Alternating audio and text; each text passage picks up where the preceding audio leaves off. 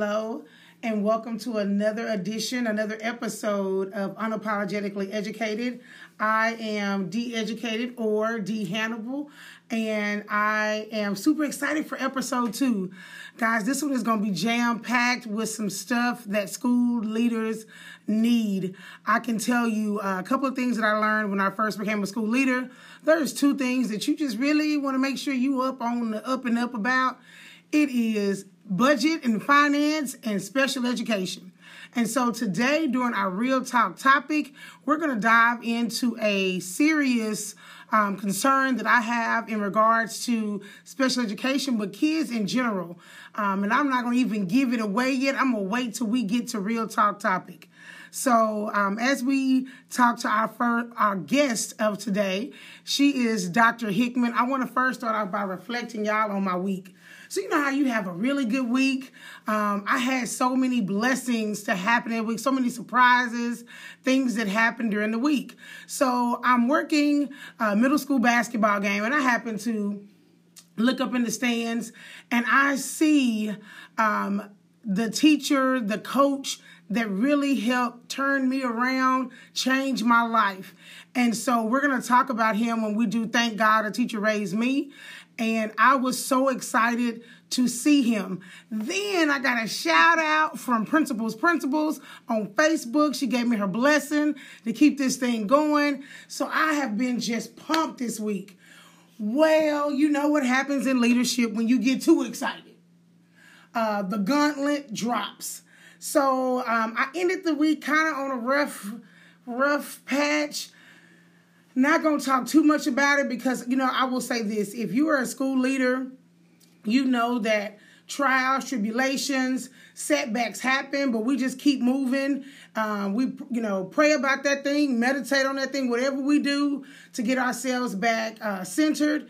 And we go back and we fight another day for kids and teachers, right? So I want to introduce you to my friend, my colleague, Dr. Aquita Hickman. Um, she's going to talk today and give us the special education side of our real talk topic, but I'm going to let her introduce herself. Dr. Hickman. Hello, good evening. I'm Dr. Aquita Hickman, specializing in special education, consultant, parent, and lover of special education and all things children. I'm excited about being here today and most importantly, talking about this topic and how it supports our teachers and administrators and those who are in charge of making sure every child has a magical experience in school. All right, so she made her intro short, so we're going to dive into this real topic. So, the title of this episode is, you know what, girl, hold my purse. That's the title of the topic. So, this real talk, I'm going to read it to you. I'm going to read the headline. She didn't know her autistic son could be tasered at school. Right there, you know, I'm sorry, drops mic. My heart when I saw this yes. article. Pretty deep. Yeah, start beating fast. So I'm just gonna kind of give you a synopsis as usual of of what happened. So two years ago at the start of school, this parent, uh, Miss Phillips, got a call from her son's school asking her to come pick him up. When she arrived at school, she found him slumped on the hallway floor, sitting in a puddle of his own urine with the taser prong still attached to his body. A crowd of adults huddled around him, staring and chatting, not paying him much attention. So, this is a 17 year old student. He is a student of color. He is a nonverbal student. And so it says, as you continue to read the article, and I'll post it on Twitter for you guys. Um, we don't know the full story, and we probably will never know. So basically, what the article says, um, her son was stressed and had left the classroom to go to the bathroom. On his way back, he started engaging in, and I said, stimming, yes. behaviors, a repetition of movements is common with most kids with autism. He lingered in the hallway, rubbing against the wall, cupping his ears and closing his eyes.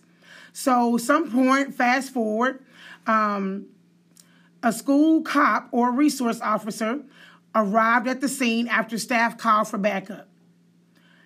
At this point, when he arrives, or that when the officer arrives, administrators were engaged in a struggle with this student. The student had repeatedly tried to re enter his classroom, but the administrators had blocked him. When the school resource officer arrived, he already had the taser out, but Phillips' complaint describes typical stimming behaviors throughout. So what happened is the kid is stimming throughout. Now, yes, that may involve some some shoves, some pushes, some lunges, but as I see it and as I read it in the article, and I'm not saying that there's not more to the story, the kid is trying to go back into the classroom and the adults will not let him. So fast forward, they're trying to get him to not go into the classroom. There's a struggle. They tase him. He falls to the floor, urinates, calls his mom. Mom arrives in scene, right? So we know as leaders um, that there's more to this, right? But I want to just stop right there. A mom arrived at the scene. No medical attention, no nurse, with the taser still in her son's body, and he's laying in his son in his own urine as a as a principal, and I'm speaking with my principal hat. I have a whole lot of other hats I want to wear on this, but as a principal, you are in charge of what happens in your building. Let me say that. If this kid would have died, you are in charge of what happens in your building. And that is a fear that I know a lot of my principal colleagues, absolutely. including myself. What'd yeah, you say? I said absolutely. Yes, that we all have right?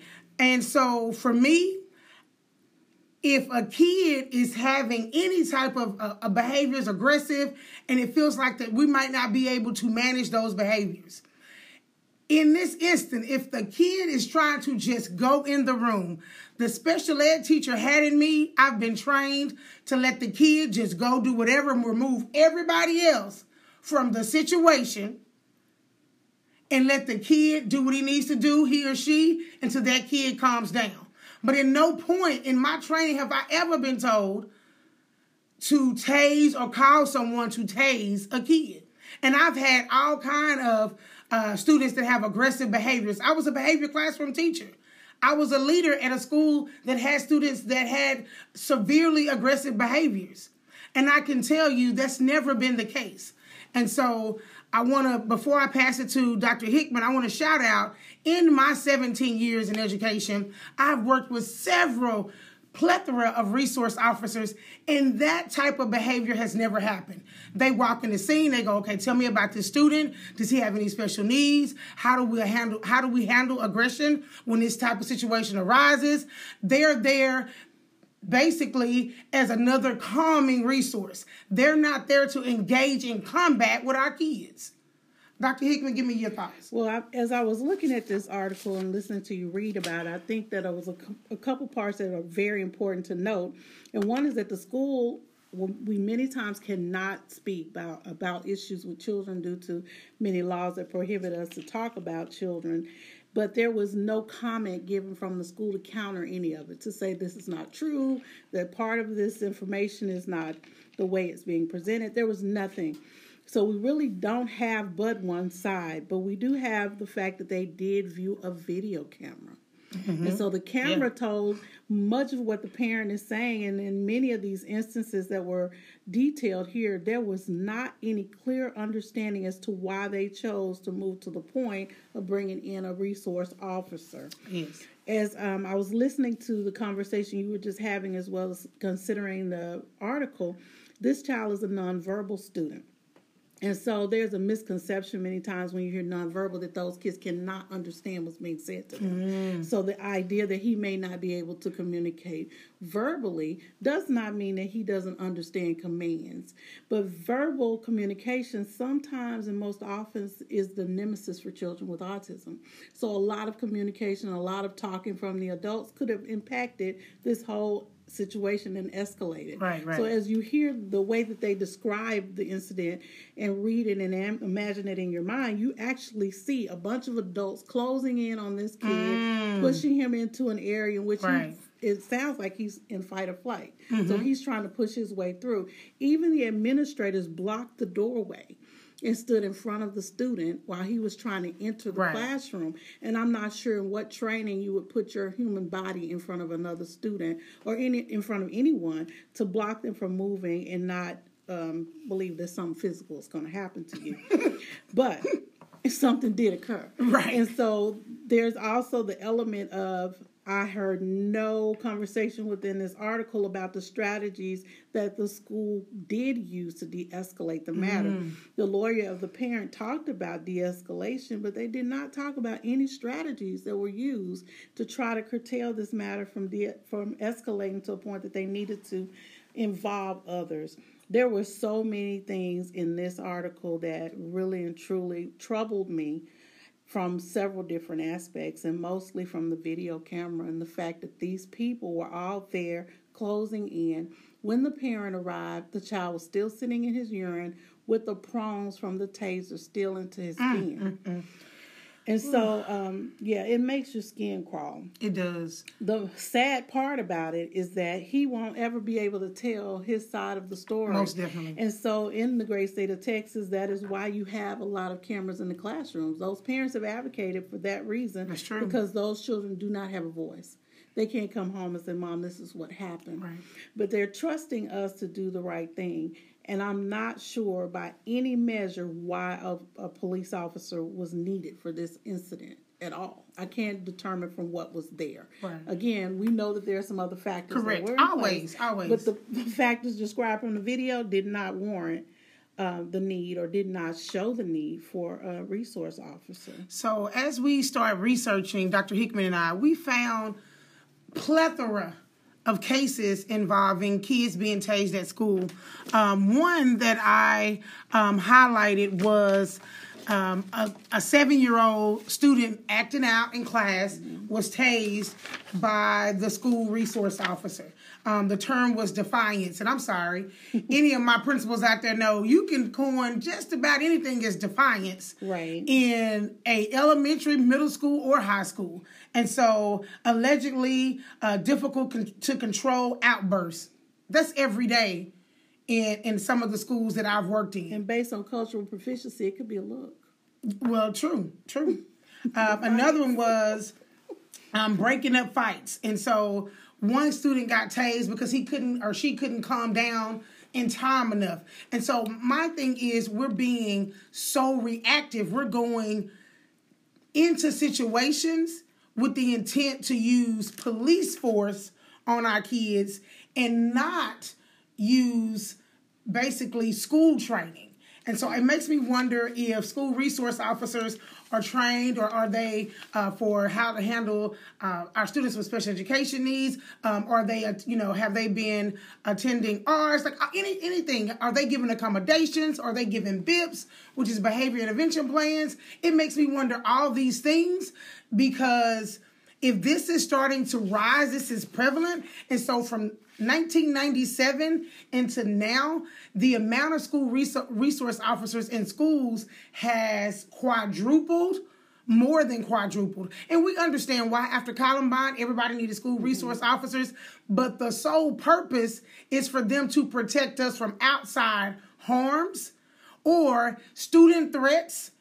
And that- criminal conduct. Right, criminal conduct. Not criminal conduct. Right. This was actually elements of a child's disability that actually were dangerous and maybe, maybe not. I don't know. I can't determine from what I read, but this does not detail any information that says clear cut. We should have called the police.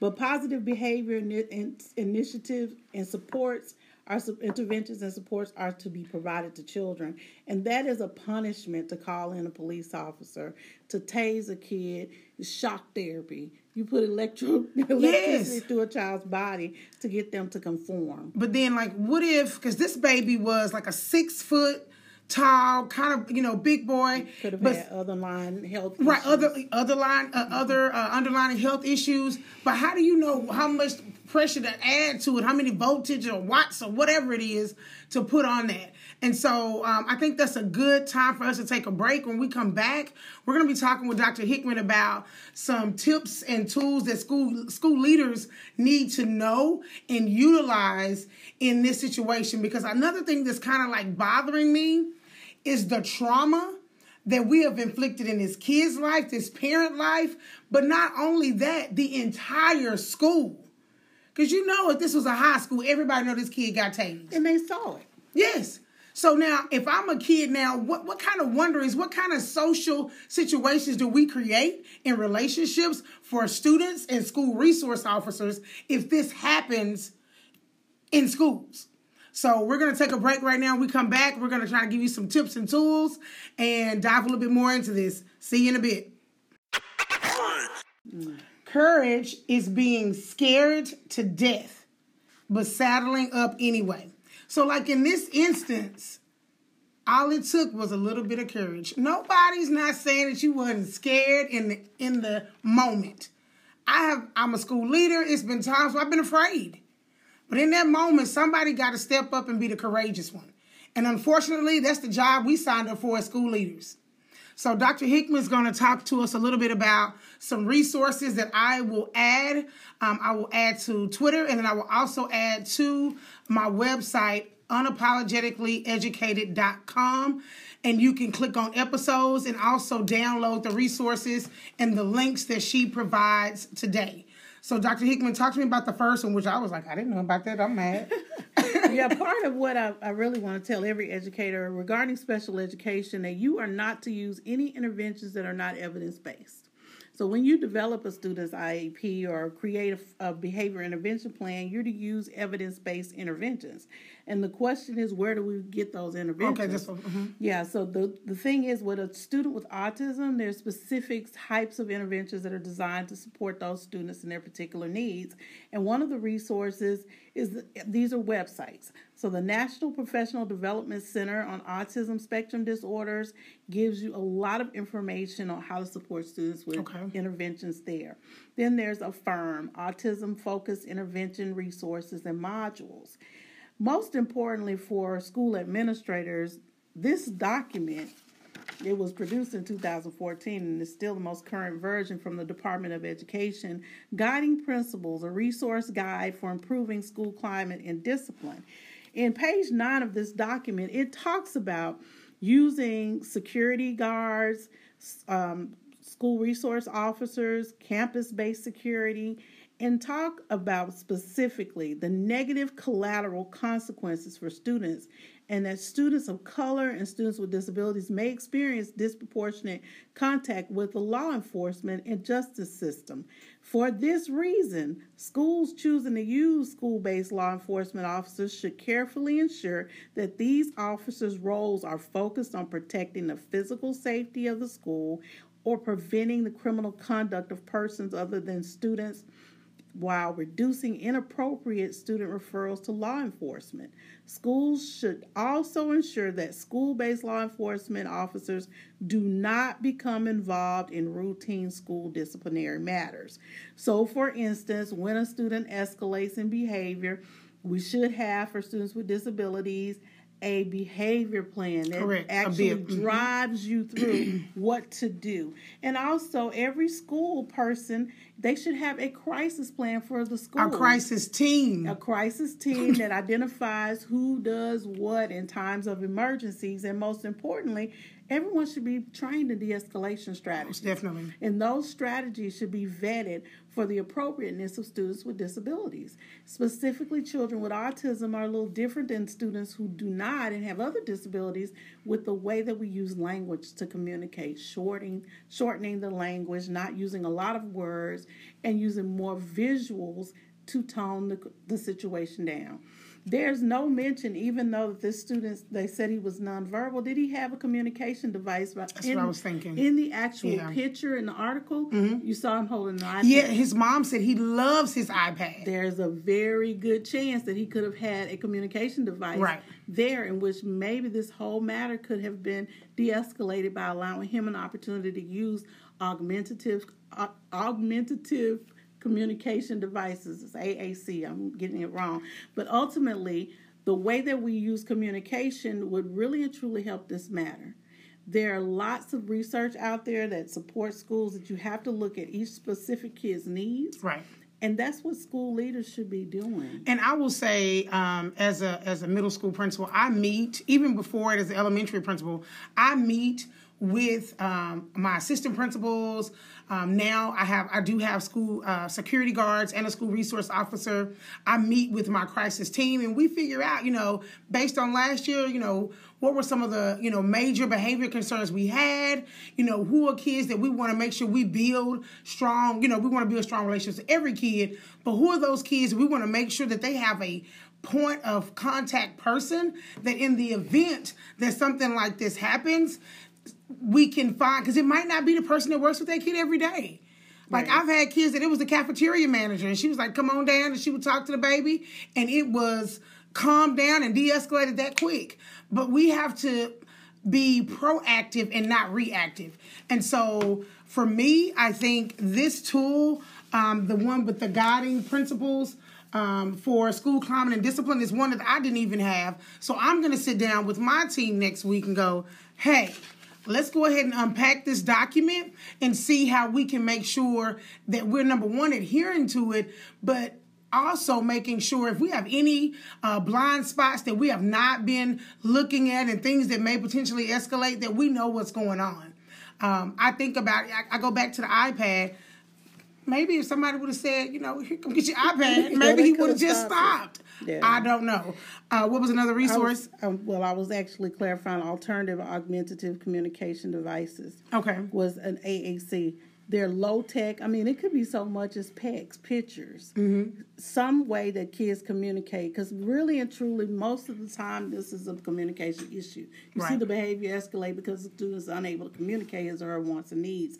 And so ultimately, I really think that principals need to be honest about the training that they need and their staff need. Yes. Whenever you have a student with a disability who gets a new IEP, a lot of times they allow an ARD committee or IEP team to meet, create a plan, and walk off. When we really need training on how to implement the, tra- the plan, how do we follow up with this plan? How do we ensure that what is happening here at school is also happening at home? What type of training do we need to bring to the parent? In Texas, there is a requirement of 11 strategies to be considered, and one of them is in home training.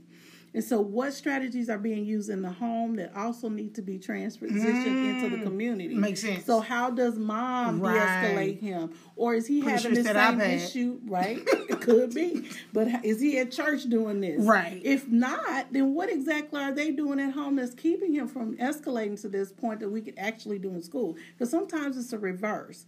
Sometimes it's simply the environment. All of those people in the hallway, all of the people all in front of the door, all of those things that we read in this article seem to be factors that would escalate any situation. Well, any situation, any kid, any adult, if I felt caged in, what do you think I'm going to do? Right. Um, and, right. and I will say to school leaders, be courageous enough to say when you don't know something and when you need help. I will bug somebody to death, y'all. Hey, what you doing? And I even got the, and I'm working on. I'm trying to be better. Where people would say, well, when Hannibal needs something, she wouldn't even say hello. I would just go in, and I didn't. They laughed about it, but I was like, do I really do that? I thought I'd at least said, hey, how you doing? I probably said it really quickly, mm-hmm. but being a leader is being courageous enough to say, hey, I don't really know about SPED can you come train me? I, I need some help. I need some. Or when a problem arises, call your special education director. Call your chief of special services. Call, make some, get some other people in to help. And before. be vulnerable enough to receive the help. Well, that's true. Sometimes it's not so much that the help is not there. We also have to alter our ways. And many of the students that we're having to deal with are not going to conform to the systems and the ways that we have things right. in place. We have to modify our behavior for students and the environment. We have to make a change in the environment and a change in our behavior because many times we will trigger some of the behavior. Inadvertently, of course, yes. we're not trying to, but it happens. So we have um, to be um, mindful. In this book, uh, and I'm gonna, I'll add it too. It's called Everyday Courage for School Leaders. I was in a master class with Cathy Lassiter, and she talks about sometimes the school can be the place of trauma Wow, that's deep. Let me say that one more time. She talks about how the school itself can be the place of trauma. Now we go back to this situation again, and we go back to so many others where kids have been tased, choked out, handcuffed, whatever. How do we expect them to return Yes. and look at their peers. and engage in education? Right. And then I'm sorry, if I'm another kid and I have a fight or I see a police officer, how does that build these great relationships with our resource officers, our community service uh, employees that we want to have with them? I think this further pushes us apart as a culture. I think we're now more bringing them in and letting them be the city police officer in a school makes those relationships harder and harder to fun- to to form those strong bonds and make kids trust them. So I say that to say when we have trauma in our school leaders, we got to do something about it. Um, and, and we'll talk about that in another episode about being a trauma informed school leader. Uh, but we're going to take a quick break. And when we come back, I'm to see who Dr. Hickman has for Thank God a Teacher Raised Me. who is she to shout out? And don't forget, if you have any, you can inbox me, or I guess it's DM, I really don't know how that's called, on Twitter, or you can go to my website, unapologeticallyeducated.com, and go to contact us and submit for your teacher to or educator. It can be a principal, custodian, um, to be read aloud and praised. Uh, we'll be back in a minute.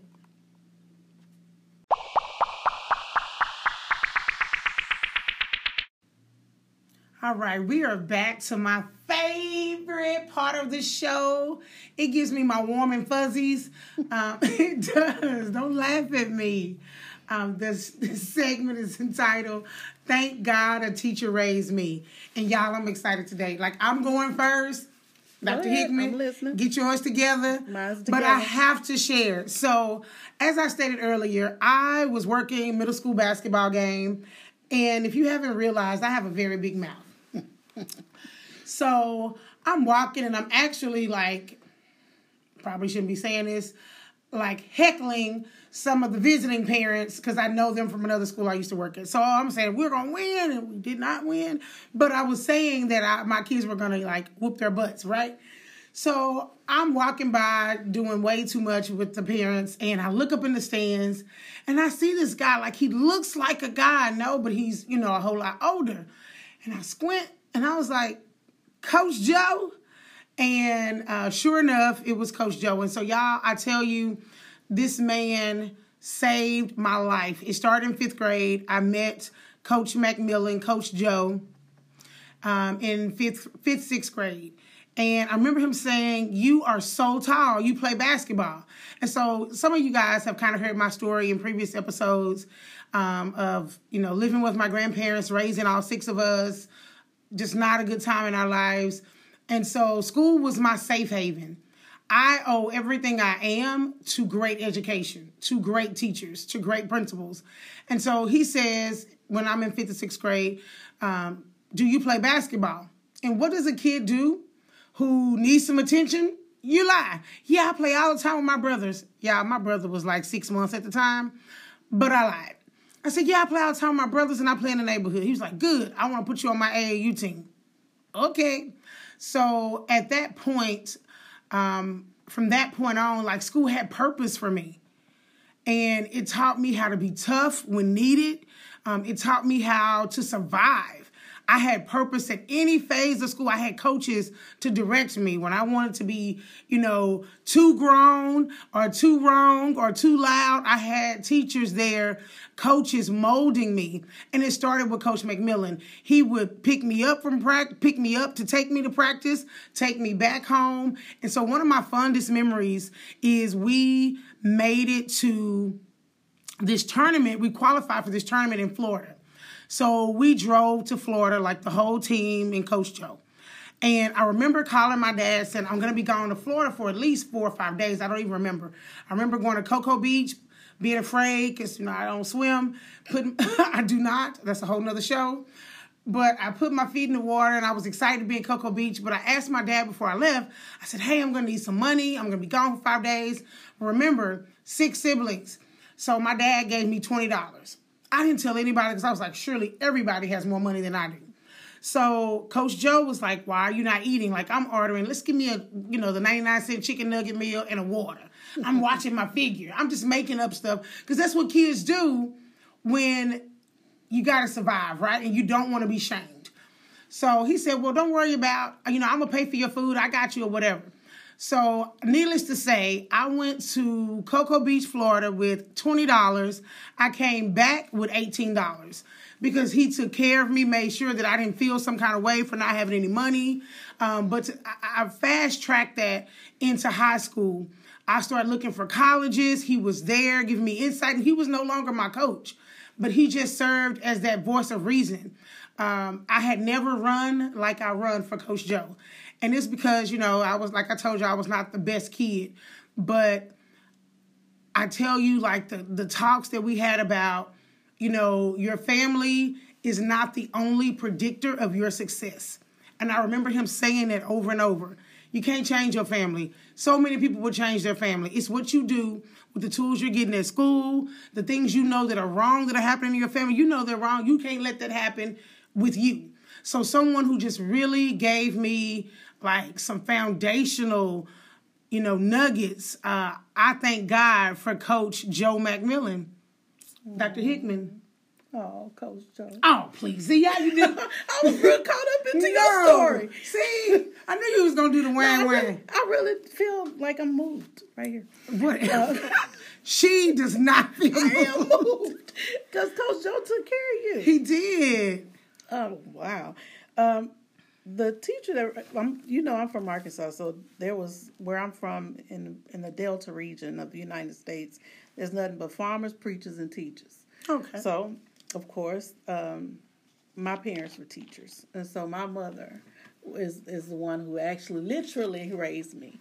But not only did she raise me as a mother, she actually ensured that um, educationally I had access. And during the summertime, she would make uh, our one of our rooms into a school, mm-hmm. and so I had school all year long. I, you had all the extra copies. Yes, I did. Actually, I'm not sure she realized that if you teach me all the curriculum before I get there, then what am I supposed to do when I'm there? Yeah, that, yeah, that explains a lot. Yeah, that's why I was talking and doing some other things.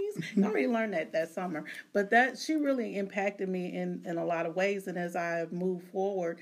I really think about the way she ensured that my writing and my communication, my verbal communication, were all intact. And so I'm very conscientious about it right now because of how she ensured that I was able to read and write well, mm-hmm. but also speak well.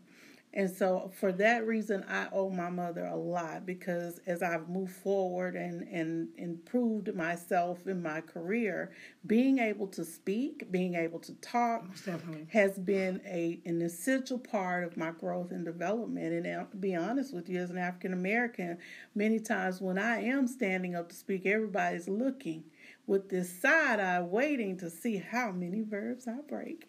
And just.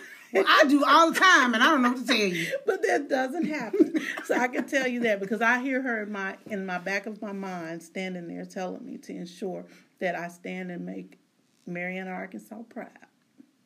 Okay, wherever that is. but mom is also your mom is also an exceptional school leader too, a retired. Yeah, she's retired principal, yes. assistant superintendent and she worked really long years in ensuring that a lot of kids' lives were touched. And I'm gonna tell you what really made me really feel the warmth is she had a birthday party when she turned 60, and all these people came that were her students. Mm. And so mm. in that time period, when I was growing up, the kids would come to your house. You know, you can't bring them home now, but in the country they all don't do that. no, that's that's, that's not. But they would all come to her, and even now that um, she's retired and she's sick they call and check on her. And all of these kids remember the impact she's made on them. But she was also my elementary school principal. So that's awesome. That's awesome. Yeah. Shout out to mom. Alma Clemmer. Alma Clemmer. Shout out. Uh, she's, I will say, Dr. Hickman is amazing, but um, I, I remember one of the fondest stories. I am a workaholic by trade, by heart, by craft.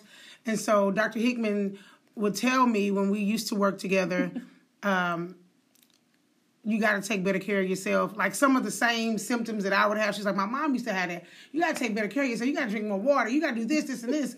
And so I will say I now, you know, happily walk around with two liters of water and try to finish them. But I, I think about you can be a great leader, but you gotta take care of yourself. Yeah. And that's a whole nother segment in itself. And we're gonna have some great people on to talk to us about that that's coming up in some of our January episodes.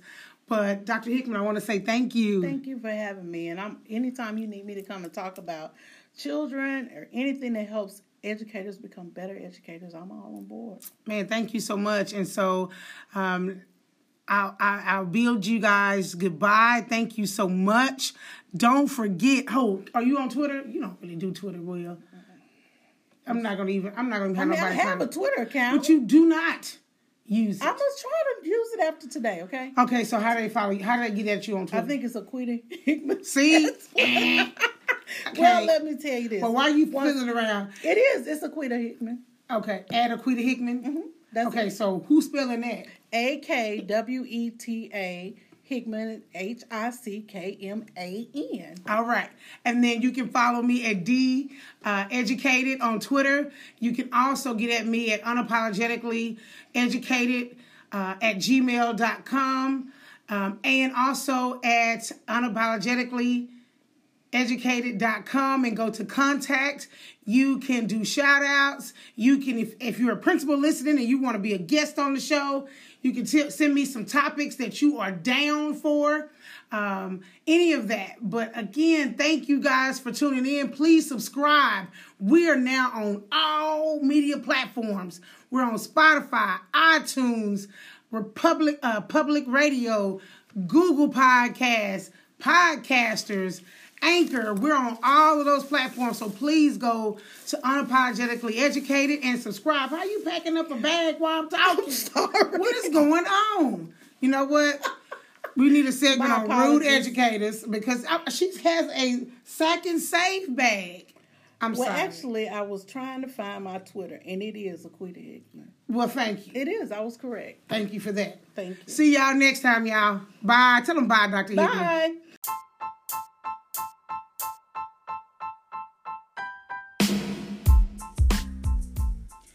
Thank you so much for listening and tuning in to another episode, the second episode of Unapologetically Educated. Um, I have to say, my daughter told me that DMs are only for Instagram. So if you want to reach out to me on Twitter, I'm not on Instagram. Um, you can reach me at deeducated on Twitter. You can also email me at unapologeticallyeducated at gmail.com or go to the contact section of my website, unapologeticallyeducated.com. But leaders, man, it's always a long ride for us. And so I want to leave you with this week's reflection. It's from Daniel Bauer, Better Leaders, Better Schools. And the quote is Everyone wins when a leader gets better. Everyone wins when you get better. And so, as leaders, we can't be afraid. We got to be courageous enough to ask for help if we don't understand something. If we and if we know that we're in a place or situation where there is no help we go find the help. We signed up for this and i know we all love it. Um, and so we have to do what it takes to be courageous enough to do the best for our students and our teachers and our communities so i want you guys to have an exceptional week ahead and once again if you need me you know where to find me have a great week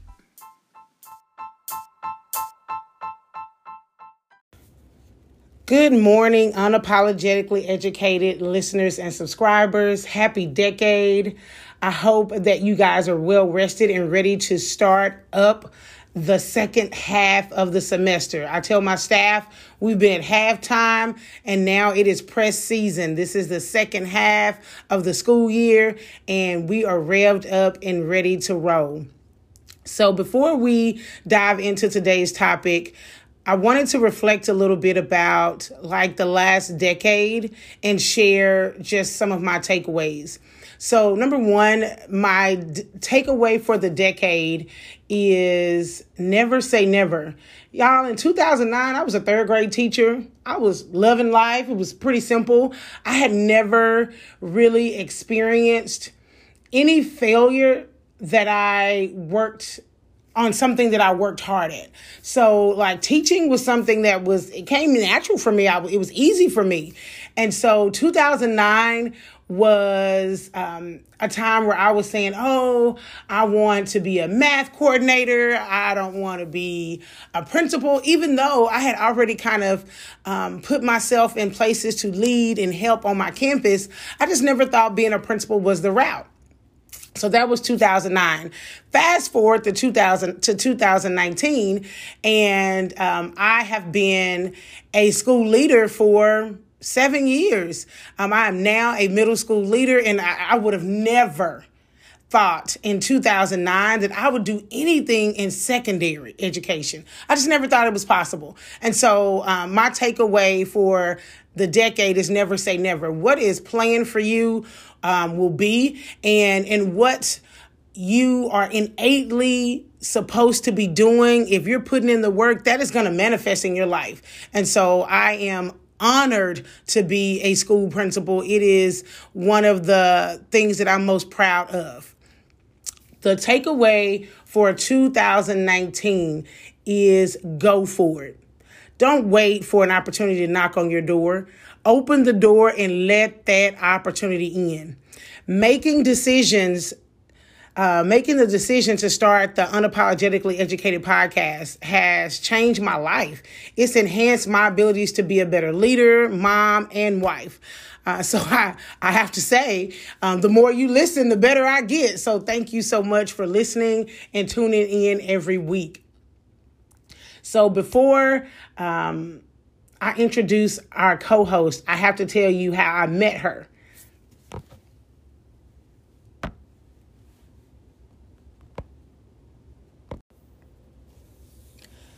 Happy new decade, team unapologetically educated.